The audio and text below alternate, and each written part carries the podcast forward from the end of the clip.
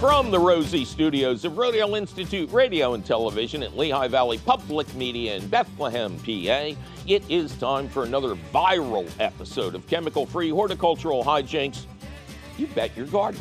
I'm your host, Mike McGrath. There's a rose disease making the rounds that's causing serious consternation.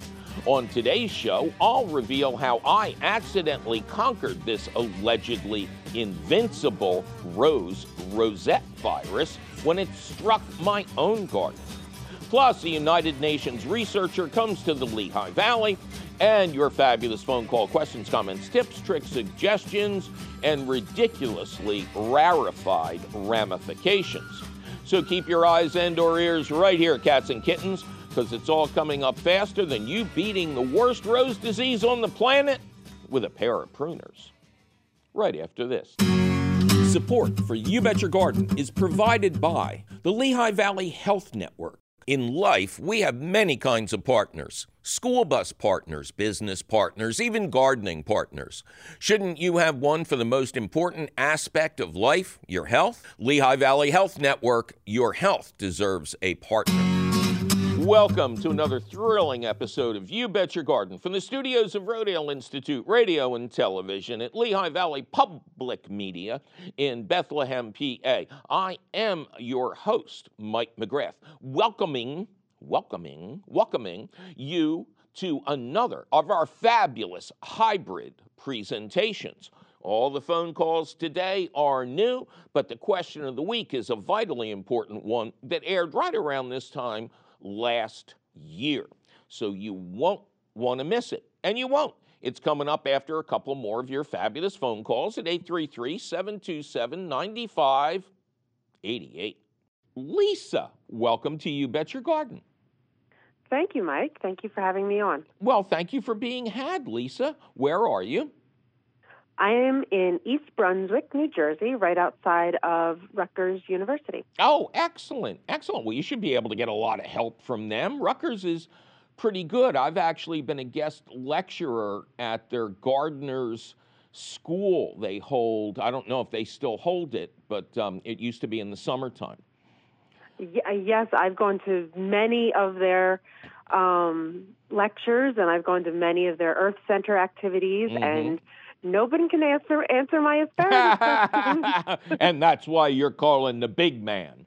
Yes. All right. So, uh, okay. So you're in the Garden State. Uh, tell us about your asparagus problem. Let me let me guess. It's either weeds or it's asparagus beetles. Your second one is correct. I do ding, have ding, lots ding. of weeds, right. but I know if I just keep after them, I will win the battle but I am losing significantly to the asparagus beetle. They are a and tough pest, yeah. I've done many things that I, some things I know you're going to go, no, no, no, no, no, I shouldn't have done. What did you do, you bad girl? I, I listened actually independent. I've even been traveling to local farmers and begging them for help. Okay, I don't want to um, hear excuses. Confess. That, well, that was a, confess. I used Sevin. What do you think? Um, what do you think, organic robot? Danger, danger, Will Robinson. My sensors indicate an intruder is present. Danger, danger, Will Robinson. You've been condemned by the organic robot. I know. Oh my God, um, that stuff is. But you know that, that, the beetles thrive on that. It's like Flintstones vitamins to them. I think that's exactly what happened. Because here's the thing. Let me start at the beginning. I have a 16 by 4 foot raised asparagus patch. Oh, that's perfect. Um, so you can reach into the center without stepping in. Exactly. Excellent. Um, I now I didn't build it myself. Mm-hmm. I had a young oh more excuses here. I know, but I had um. Lisa, do you I, have a, a, young guy? Do you have a personal ownership problem here? You know. yes, yes, I do. Uh, no, I don't. No, I don't. This is my asparagus patch. but he worked for the local farmer, so mm-hmm. I was mm-hmm. like, okay, let me see what I can get. So he got some asparagus from the local farmer, and he right. put it in my bed, and you know, it it was doing really well the first year. But then the second year came, which was last year, mm-hmm. and um, I got these asparagus beetles. Mm-hmm. Uh, now I did the research online. I listened to your show every week, Mm-hmm. um, and I sat there with the tweezers, and I was pulling and pulling, and it's 16 by four foot. I was losing, Right. Okay. so That's a I bought ladybugs. That did nothing. uh, no. they ended up- Ladybugs. Ladybugs eat soft-bodied pests. Yeah, they ended up in my neighbor's pool. Oh God, this story gets sadder every moment. yes. All right. So then I resorted to spraying Dawn on the asparagus. That did nothing. That's when I asked the local farmers. They said use Sevin, Mhm. and I ended up doing that three times last summer to no avail. All right. So finally, in the fall, cutting say- it all down and burning. You have to say 14 Hail Marys, eight Our Fathers, and three perfect acts of contrition, one for each spray. Okay. Okay. And make sure you dispose of any leftovers at your local hazardous waste disposal event. Okay. So Okay. I got a couple of good choices for you here. Uh, this bed is manageable. How close is it to electricity and a water supply? Um, I have access to both of those. It's probably about a good 20 feet from electric. I could run an extension cord easily, and Okay. water. I have a hose and an irrigation system. Okay. Uh, do you have chickens by any chance? no, Do No any of your neighbors keep chickens? no, we're in a very tight suburban. Okay. All right. No, the only animal. reason I was going to suggest that is J.I. Rodale used to vacuum his asparagus beetles off of his asparagus and then dump them in with the chicken feed, and the chickens went nuts. So Oh, that's wow. that's the Philadelphia style. You don't just solve the problem; you get even. Yeah. Uh, yes, exactly. That's why So- I burned them. So if you don't have one in the house already, buy a cheap canister vacuum with a long extension wand. And sometimes you can find real good ones like the old Electrolux in a vacuum shop or a thrift shop or something like that. But I know you can go buy a you know a modern plastic one online for like 40 bucks or something like that. So you, Okay. but you definitely want a canister vacuum and you definitely want a long wand. And then when they first show up, you're just going to go out and vacuum your asparagus in the morning when they're um, moving slowly. And just keep doing that. And that way, any eggs the first generation lays will not be able to hatch into working adults. If you do this really relentlessly for the first couple of weeks after they show up, the problem may vanish. Now, Wow. if you do that, make sure the machine is still running when you take uh, when you open the back to take the bag out, and then immediately put duct tape over the top of the bag. And then, if you want to do this the Philadelphia story way, you leave that bag sit out in the sun and you taunt them like every half hour. Oh, you picked the wrong patch to show up in now, didn't you? How you feeling there? Nice. Are you warm enough? Good. The other option uh, would be to go out with a pressure washer and blast the rats. There is an old saying that goes back, oh, geez, generations in the organic gardening movement that water is the best pesticide. Sharp streams of water are the perfect answer um, for slow-moving pests like asparagus beetles. They don't, you know, they don't get away as fast as Japanese beetles. No. And finally, I would go on the Gardens Alive website and look up their BTG, their new organic uh, uh, uh, uh, for Japanese beetles. And it works on a lot of other beetles as well. Um, and they'll have a list of the beetles that it is EPA registered to uh, eliminate and they have um, they have a, a granular thing to stop the grubs in the soil, which actually may also work for you. But the spray is for adult beetles, and it's just a version of BT. It's a new strain of BT called BTG. Oh, I think they call it yes, of course, Beetlejuice. Beetlejuice. Yeah, just don't say it three Yes. times. Yeah. So Okay, you now- got a possibility with Beetlejuice.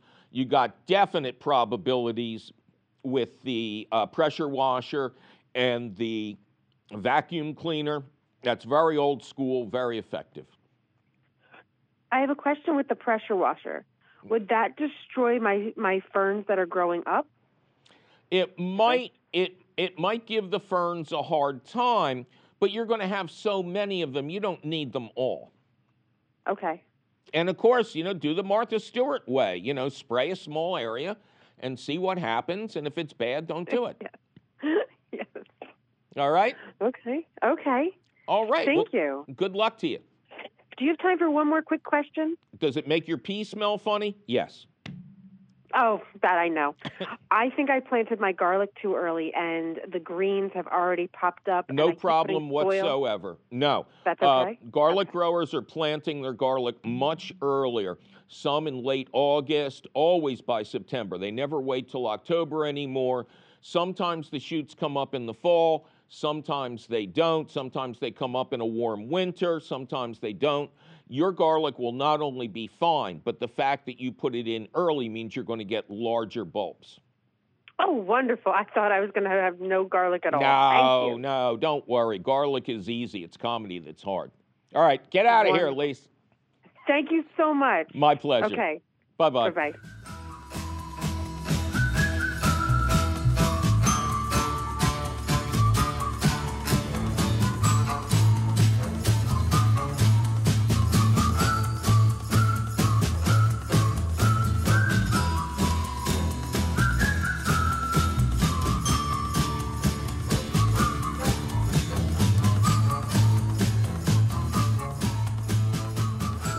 It is springtime, cats and kittens. Time to go out there and get your hands in the dirt.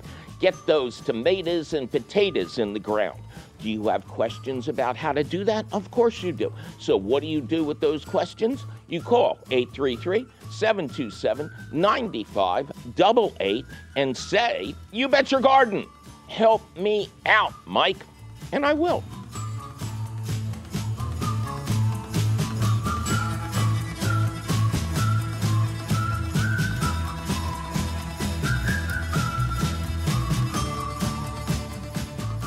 Donna, welcome to You Bet Your Garden. Hi, Mike. Hello, Glad Donna. to be here again. Uh, I'm glad to have you here. Have you been on before? I have. Okay. And I'm the tomato lady from Avalon, New Jersey. where it is cooler by a mile, they say. Absolutely. And today it is in particular. yeah, well, it's still early, Donna, not tomato planting time yet. what can we do you for? okay. I have a problem because I have a fig tree that a, a friend of mine had, had given to me for a birthday present three years ago. Mm-hmm. I planted it, and it is now about seven feet tall and about seven feet wide. And the question is, how should I prune it? Well, uh, has it been protected over winter? This year, no. Other winters, yes. Okay. And uh, how does it look? Uh, do It looks fabulous. Okay, so you don't think it, it, it in in many ways it was a fairly mild winter, especially down the shore where you're going to be um, more moderate anyway because of the ocean so close by. I should mention to people around the country who don't know that Avalon is one of the New Jersey shore towns, and um, climate as climate as you get close to the ocean, it takes the highs and lows away from you. Yeah, no, it's true. So But here's this- here's the ahead. here's the deal. Um, in the spring, when you start to see new growth on your fig, you can go and you should prune out any damaged areas. There's got to be a little bit of winter damage at the top or something like that. So you want to make sure you prune out any dead parts. Really, I mean, if the if the fig came through winter looking great without being wrapped, um, uh, you feel free to prune away anything that you don't like the look of. And Okay. are you interested in trying to control its size, or you just want to get the figs? No, well, I want both.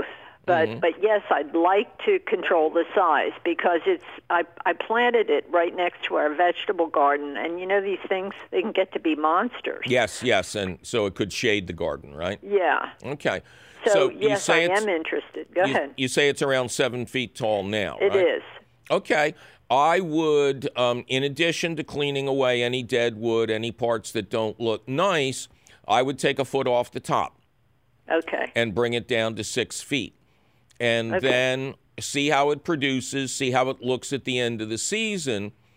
Um, if it grows to eight feet, you know, feel free to take it down to six feet again next spring. Okay. So, and even if nothing's wrong, just reduce its height a little bit or go around and prune little bits.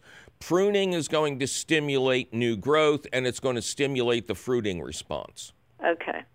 So, you know, now that we're at spring, uh, is it too, still too cold to start to prune it, or what do you well, think? um, you know, my roses have not yet greened up. Now, I'm in a colder climate than you are. Um, Yeah. Do you have any spring bulbs in your yard? Yes, I do, and my tulips and uh, are coming, and the daffodils are in full bloom. Daffodils are in full bloom. I'd say you're probably safe to do it now. Okay. Sounds But- great. you know, if if if you want to do a big job, do it over a couple of weeks. Do some this weekend, do a little bit more next weekend. Okay, I love it. All right? This, th- let me tell you, this this was a gift. She took it from a cutting from a from a fig tree that she had, and uh, last year we literally had hundreds of figs. Excellent. Excellent. Fig trees love rooting. Um, they are the easiest plant to root. And when they're in an area like yours where the climate is moderated by the ocean, they tend to do really well. That's a lot like their their native home. Well, I thank you so much, and uh, we'll take care of it. And uh, stay tuned for uh, next next year's question. Well, it's time for me to take a little break and report once again that so far none of my upcoming appearances, including the Allentown Public Library on April 27th and two separate appearances in May in Virginia, have been canceled so far. But who knows what's going to happen? So keep an eye on the events section of our website for the latest details. But don't check it just yet because we'll be right back with an amazing interview and more of your amazing phone calls. I'm amazing Mike McGrath, and you're listening to a mostly new episode of You Bet Your Garden from the studios of Rodale Institute Radio at Lehigh Valley Public Media in Bethlehem, PA.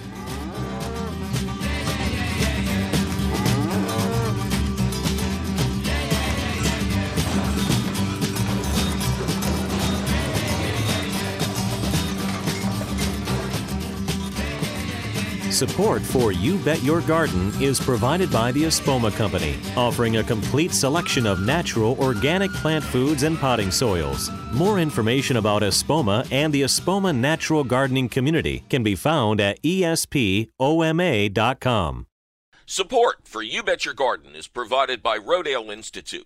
Rodale Institute is hosting an online workshop, Compost Like a Pro, on Thursday, April 16th at 2 p.m.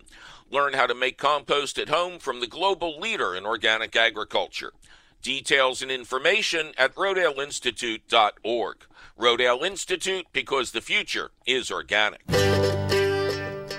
It is time to welcome our special guest and my old friend, Sebastian Kretschmer, who is in the Lehigh Valley on behalf of the United Nations researching organic food systems. It's part of the One Planet Network from the UN Food and Agricultural and UN Environmental programs.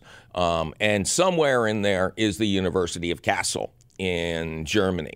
I've known Sebastian for 15 years. We've worked on major projects together. And I think what he's doing here in the Lehigh Valley is darned interesting. So, Sebastian, welcome to my TV show here and my radio show and my kitchen and everything like that. So nice to be with you. the UN is researching organic food systems around the planet because they're the UN, right? Mm-hmm. And they're, the only place they're researching in the United States is southeastern Pennsylvania. how, how did that get picked as mm-hmm. like the example of um, organic agriculture and consumerism in the states? Good question. We were we were bouncing around different examples. Like Vermont was one of them. We're looking at local food systems, where there's a, a visible organic presence of different stakeholders. We were looking at California, even the Midwest came up. And then in the end, I nominated Southeast PA as a, a case in this global case study. Because uh, you lived in Pennsylvania, you were born in Germany, mm-hmm. and you're back in mm-hmm. Germany now. Mm-hmm. But you were here in the States for 15 years, right? That's right. I ran a CSA, started it from scratch and uh, also started the Philadelphia um, Prison Project, the Orchard Program, and uh, yeah, did a bunch of stuff in so this let, area. let's go back there before we talk about what you're doing here. Let's let's talk about your resume um, because mm-hmm. you were on my show when it was out of Philly about mm-hmm. a number of these different things. And when you say you started a CSA, that was this was out of a very famous a farm in the area. This was Kimberton, right? Mm-hmm. Yeah, in some ways, that was the starter cell of the organic work in this country. It was the first biodynamic farm in the U.S. at the old Kimberton Waldorf School. Was a thousand acres of contiguous biodynamic land. And in 2003, I started a biodynamic CSA there. And we, I guess we met when you asked me to come out and give a talk about beneficial insects to yeah. your interns and volunteers at the end of their season with you, right? That was so cool. Remember that? It was a beautiful summer evening. You sat on the steps of the. Yeah, I wasn't going to go inside I like know, you had planned. I, I said know. we're having school outside tonight. So nice. I had started an apprenticeship program, like European style, two-year apprenticeship program of theory and praxis, and part of the theory modules was to, to have special guests talking about special topics. and instead, you got me. and uh, the work you did for the prison system in Philadelphia, and you helped establish an orchard, which is probably the hardest area of mm. plants to care for organically. it's a huge prison complex with like over 6,000 inmates at the time. Um, awesome guys, you know, that all have the farming, farming in their blood. And in some ways, it was a sort of inspiration, you know, for the guys to partake in this sort of sustainability journey of organic farming as a way to uh, learn new skills and to, you know, be part of that beautiful community. And the site was remarkable. It's just on the prison campus still, abutting the Penny uh, Creek uh, and the uh, Fairmount Park. And uh, so, yeah, we turned this old sort of shooting range and just sort of weird usage site uh, from the past into this vibrant orchard. And then finally, there's a project that I guess I roped you mm-hmm. into. Um, I have a soft spot for the Salvation Army from mm-hmm. my dad's experiences during the war. Mm-hmm. And I was contacted by them that they were building a new facility called the Kroc Center mm-hmm. in a very blighted area of North Philadelphia. True. And they were contemplating having a garden. And I went out and spoke with them, and I wound up being a fundraiser for them. Mm-hmm. And then when the time came, you and I and a few other people actually designed the garden and and mm-hmm. you know mm-hmm. supervised the installation. Mm-hmm. You and I mm-hmm.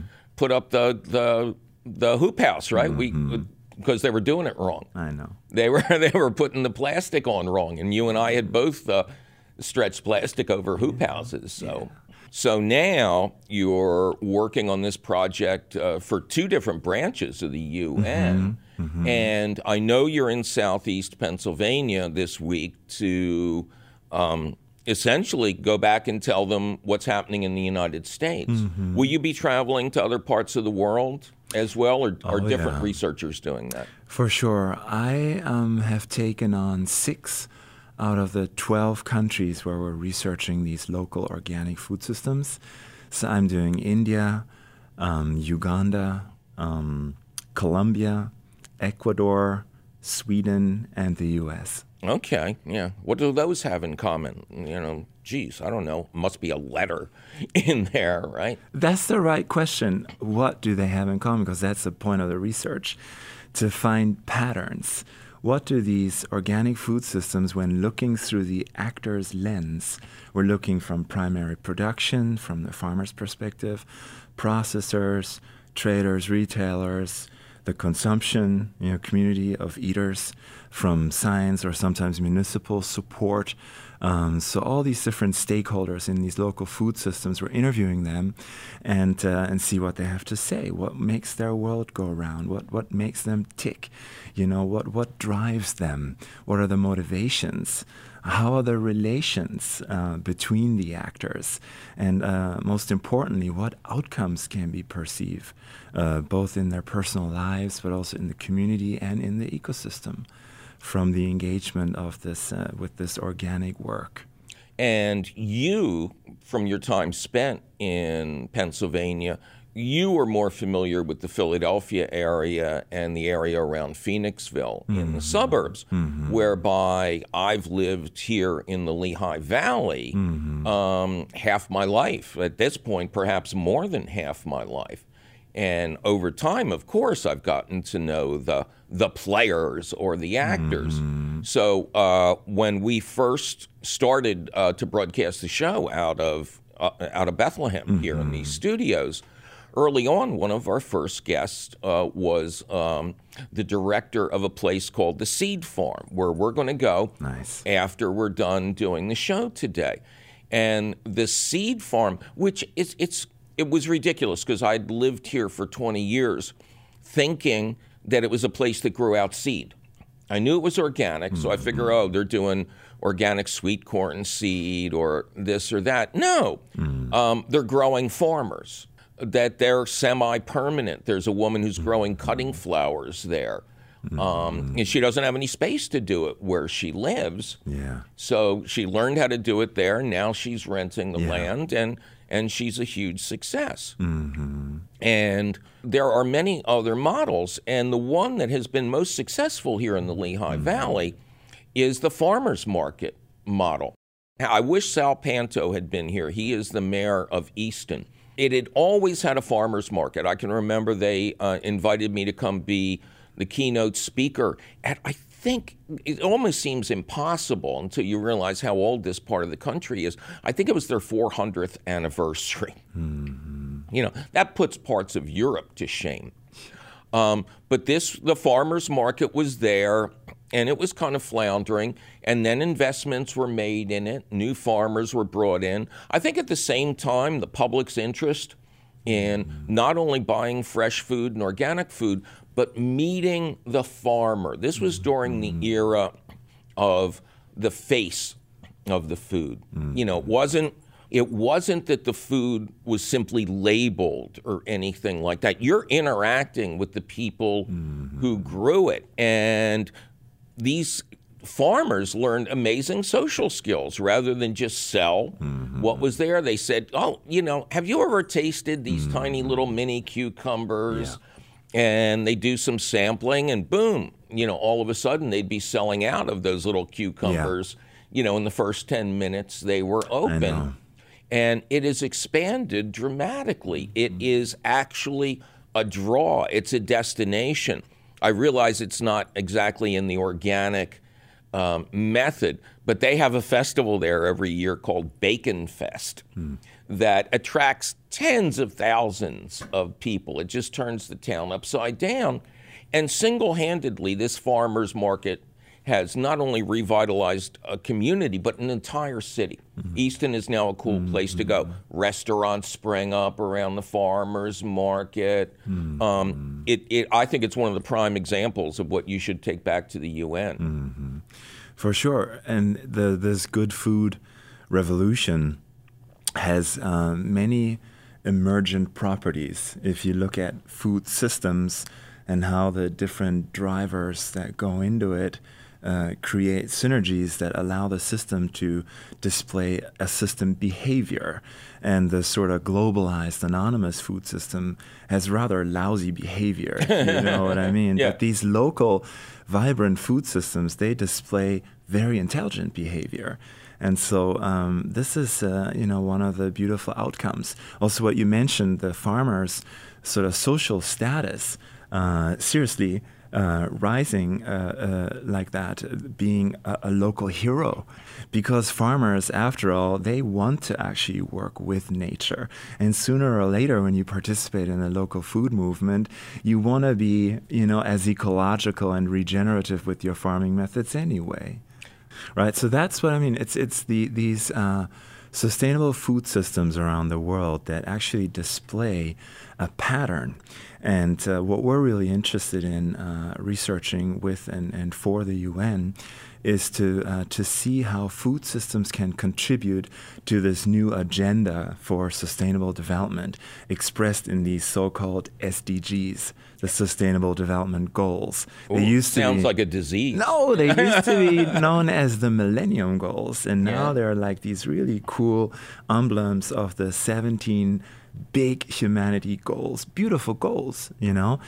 Very much so. One mm. thing I remember back in um, back when I was editor of Organic Gardening in the 90s is it became clear we didn't need studies, mm. but I, you know, spent a lot of time in Center City, Philly, mm. and every community garden, and I think City of Philadelphia has mm. more community gardens per square mile yeah. than any other place Must in the world and the property values went up. Hmm. You know, which is a mixed bag.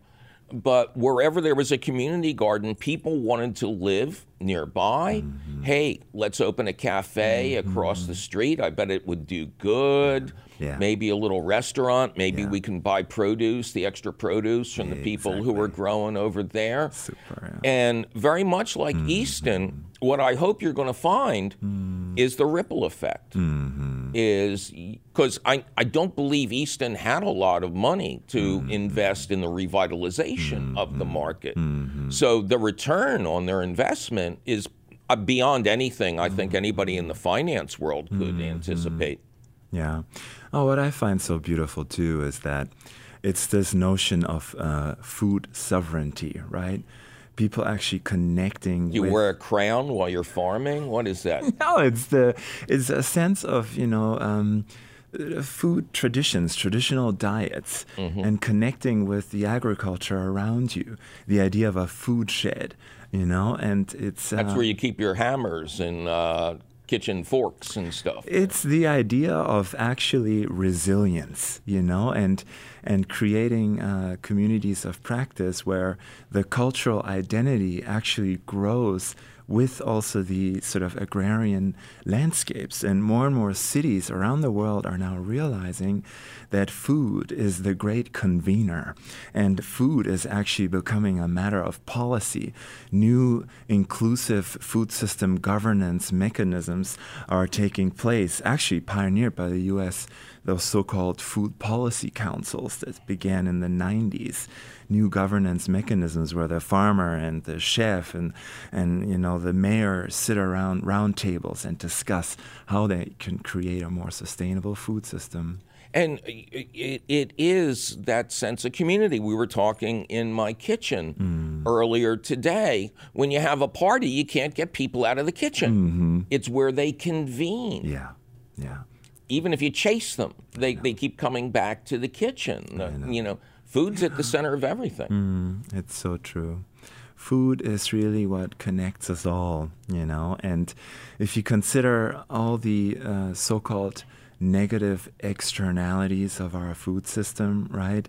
Uh, you realize what organic and other sustainable practices actually contribute uh, in terms of, you know, not contaminating the groundwater, not emitting as many you know nasty emissions and toxicities in, in, into the atmosphere. And taste better. And taste better thank you. And make you happier probably too.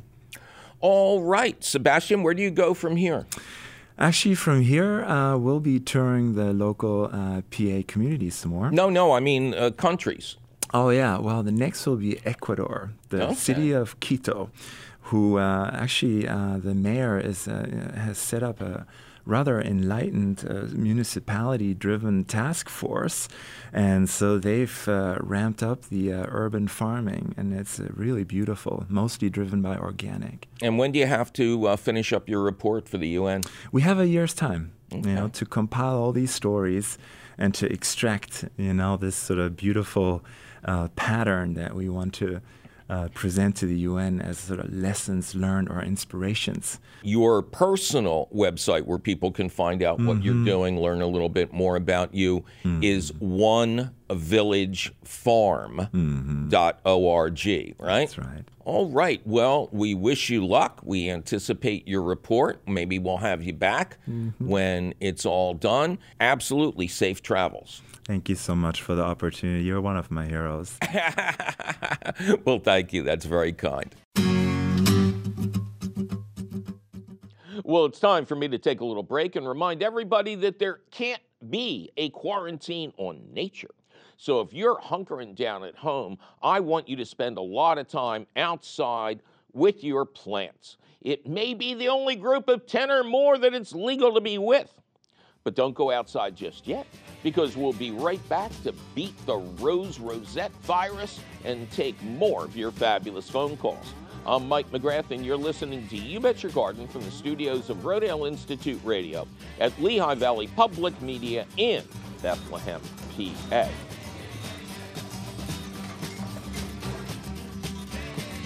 Support for You Bet Your Garden is provided by the Espoma Company, offering a complete selection of natural organic plant foods and potting soils. More information about Espoma and the Espoma Natural Gardening Community can be found at espoma.com.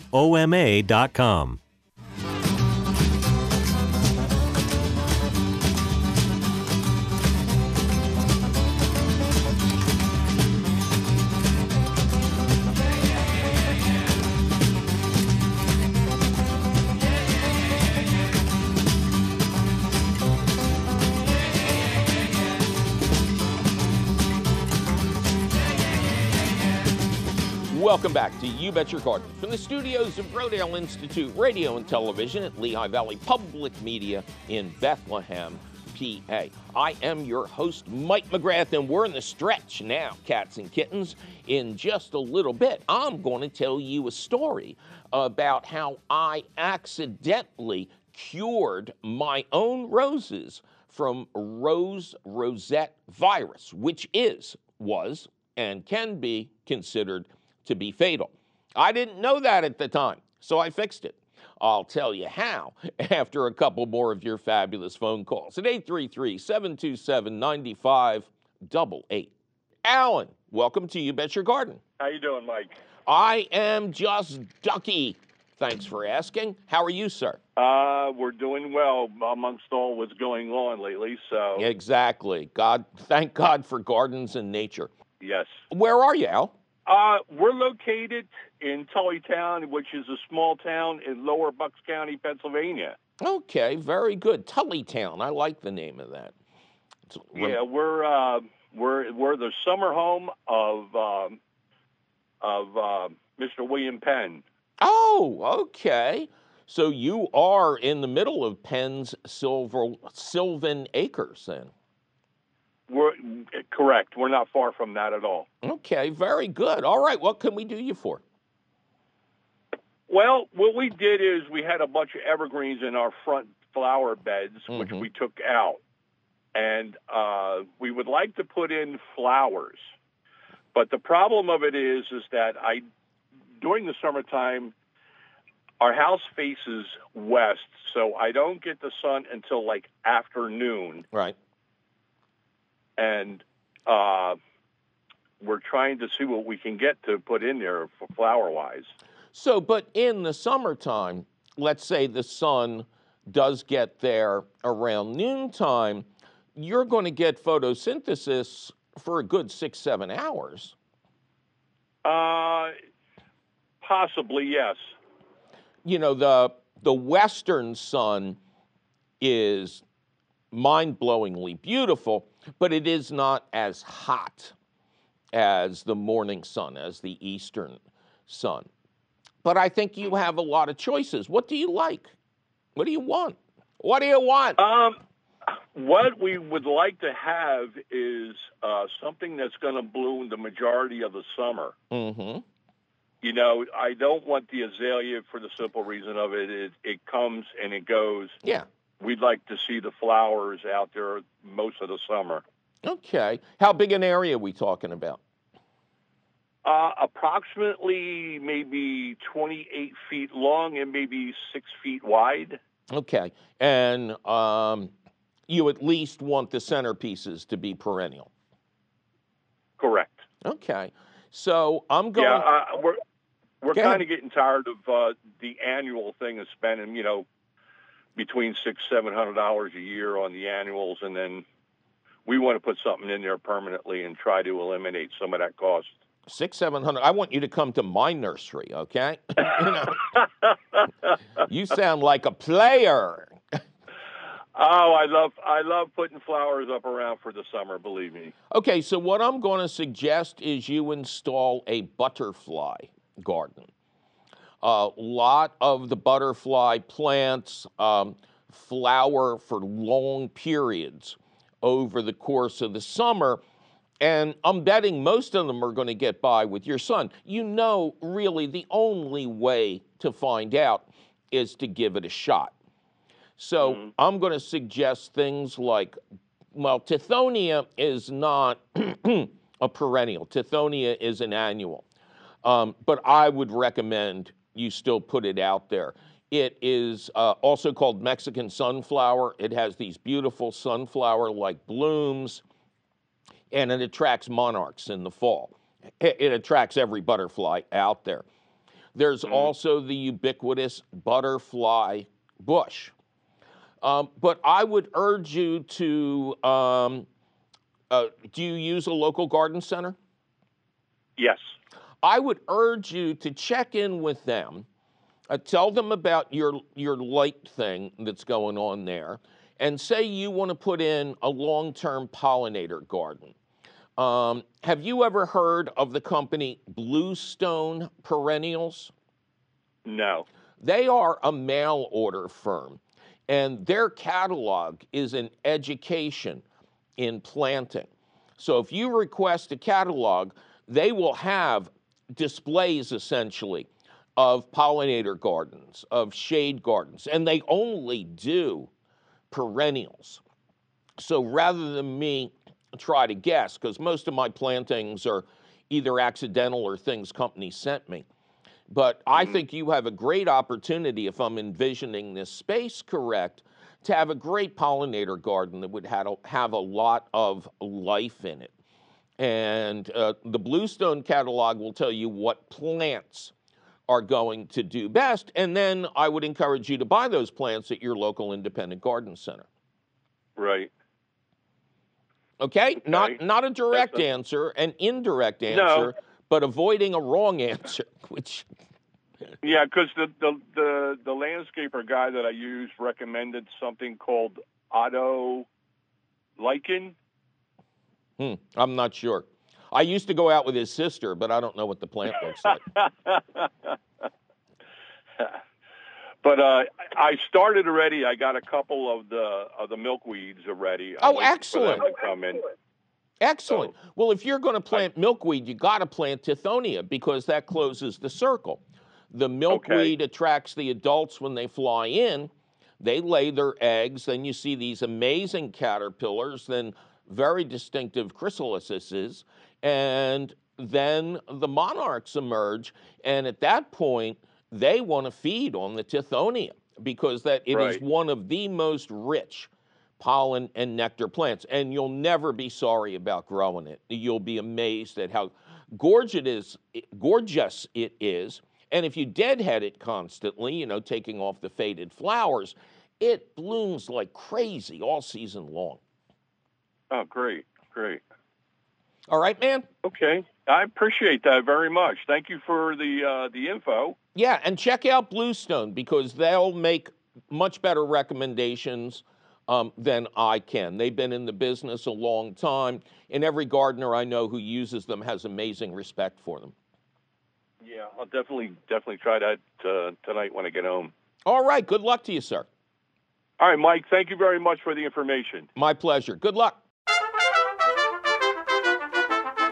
All right, as promised, it is time for the question of the week Rose Rosette virus. Can it be beaten?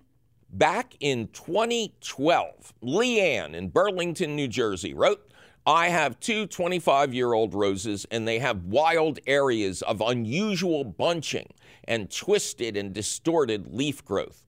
I Googled it, and it looks like witch's broom. What, if anything, uh, can I do? Also from 2012, Gabrielle in Newtown, PA wrote, I've had a gorgeous climbing rose in front of my house for over 10 years with no abnormal growth, putting out white to pale pink roses in abundance. But this weekend, I noticed weird clusters with differently shaped leaves, color, and growing habit. I cut out those areas where this occurred. Do you know what this is? Okay, so why am I using questions from 2012? Two reasons. The first that is I had to search back that far to find people who obviously had the problem that is today's topic there were a lot of recent questions that might have been about rose rosette virus, but those two nailed it.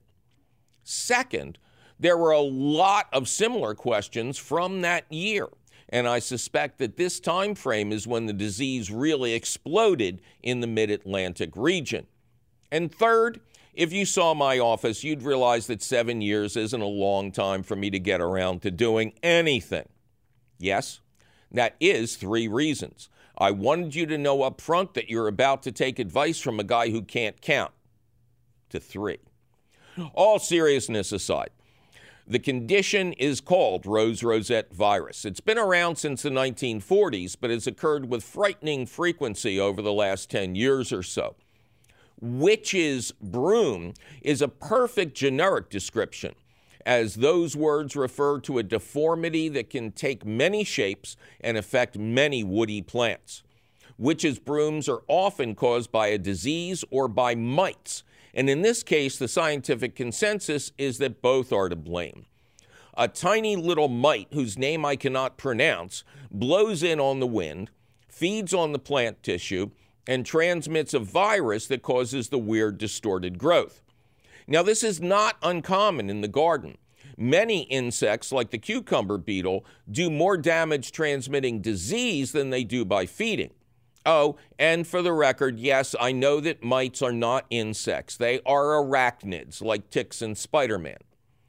2012 was also right around when I noticed this growth on one of my roses, a French landscape rose that was marketed under the name Flower Carpet. The flowers it produced were small, but one well established plant would typically pump out thousands of them over the course of a summer. One of my favorite tricks was and still is to give somebody a bouquet on a branch, three dozen or so roses blooming on a single stem. Very cool. I also have a lot of wine berries, delicious relatives of raspberries that grow wild all through the mid Atlantic, growing in the same area. And at first, I foolishly thought that the plants had somehow crossed, that I had wineberry canes growing on my roses. Pretty soon, I realized this was probably as wrong as most of my answers on a true or false test. So I pruned off the weird looking stuff, unaware that the condition is considered fatal and that I was supposed to put out the whole plant in the trash and call it bad names. The next season, the weird shoots came back, but this time I pruned them off right away. The following year, maybe one cane showed the problem signs. Snip, snip, and that was it. Yes, it seems too simple, but in my garden, simple often works. Then, last summer, I was invited to give a talk in Fayetteville, North Carolina. One of my sponsors, a hospital group called First Health, had a quote, healing garden for people and their families experiencing serious medical issues and a quote, hospice garden in another location. The healing garden looked great. There were roses here and there, but they all looked fine. Now, the hospice garden was itself in hospice. Designed to be a quote, rose garden, it was wall to wall roses, all of which were infected to some degree, and I was asked for suggestions. I said to dig everything out. Rose bushes that were completely infested were to be destroyed. Bushes with small symptoms were to be pruned and healed in in another location, temporarily planted. Then the crappy wood mulch in all the beds was to be removed and replaced with the yard waste compost that helps roses thrive. Then healthy roses were to be slowly reintroduced, but the design could no longer be all roses all the time. Each rose had to be surrounded by a lot of airflow and then something that wasn't a rose, like a cute little evergreen or some nice statue. No roses touching each other, and have a fast hand with the pruners if odd shapes show up. No miticides. The best answer for bad mites is not nasty poisonous chemicals, but the good mites that go after the bad guys, like the Lone Ranger in the Old West. So don't kill the good guys, uh, the good arachnids. More airspace, more diversity, both in types of plants and types of roses. Compost mulch, no wood, no chemical fertilizers, which themselves can cause rapid and abnormal growth. You got the problem? Let's try that and see what happens. Well, that sure was some controversial advice about a supposedly incurable rose disease, now wasn't it? Luckily for those of you who wish to read it over in detail, the question of the week appears in print at the Gardens Alive website. Just click the link for the question of the week at our website, which is still and will forever be youbetyourgarden.org. Gardens Alive supports the You Bet Your Garden question of the week, and you will always find the latest question of the week at the Gardens Alive website. Yikes, my producer is threatening to rosette my roses if I don't get out of this studio. We must be out of time. But you, you can call us anytime at 833 727 9588 or send us your email. You're tired, you're poor, you're wretched refuse teeming towards our garden shore at ybyg at wlvt.org. You'll find all of this contact information at our website, youbetyourgarden.org, where you'll also find the answers to all your garden questions, audio of this show, video of this show, audio and video of recent shows, and our priceless podcast. You Bet Your Garden is a half hour public television show, an hour long public radio show, and podcast, all produced and delivered to you weekly by Rodale Institute Television and Radio in association with Lehigh Valley Public Media in Bethlehem, PA. Our radio show is distributed by PRX, the Public Radio Exchange. You Bet Your Garden was created by Mike McGrath. Mike McGrath was created by Mel Brooks. I'm wearing a cardboard belt. Ken Queter plays our theme song. Our Chief Content Officer is Yoni Greenbaum. Our Angel of the Airways is Christine Dempsey. Our engineer is Cheerful, Charlie Sarah.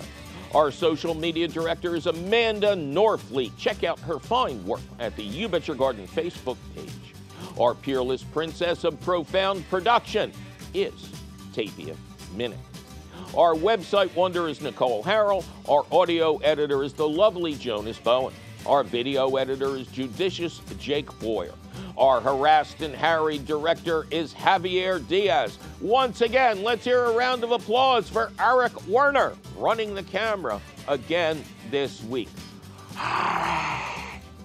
Zach the. I have no idea where he is. Our beloved and beleaguered CEO Tim Fallon, who is not our executive producer, is still safely sequestered in Aruba because, quote, no sacrifice is too great, and it's the only place I can't be late for a meeting. I'm your host, Mike McGrath, out of town at an undisclosed location, saying, hey, another three mojitos over here, por favor. And if I can see you, I'll be back next week. You know, make it another three and put it on Tim's bill. Hey, boy. Hey, boy. Where's the ball? Where's the ball? Ready? Go get it, boy. That's a good boy. Drop it. Drop it. Good boy. Good boy. Loyal partners. Throughout life, you have many different partners. Shouldn't you have one for the most important aspect of life? Your health. Lehigh Valley Health Network. Your health deserves a partner. Learn more at lvhn.org. Can you have too much organic matter in your soil? I'm Mike McGrath, and on the next You Bet Your Garden, I'll reveal how to naturally improve your earth without going overboard. plus your fabulous phone calls.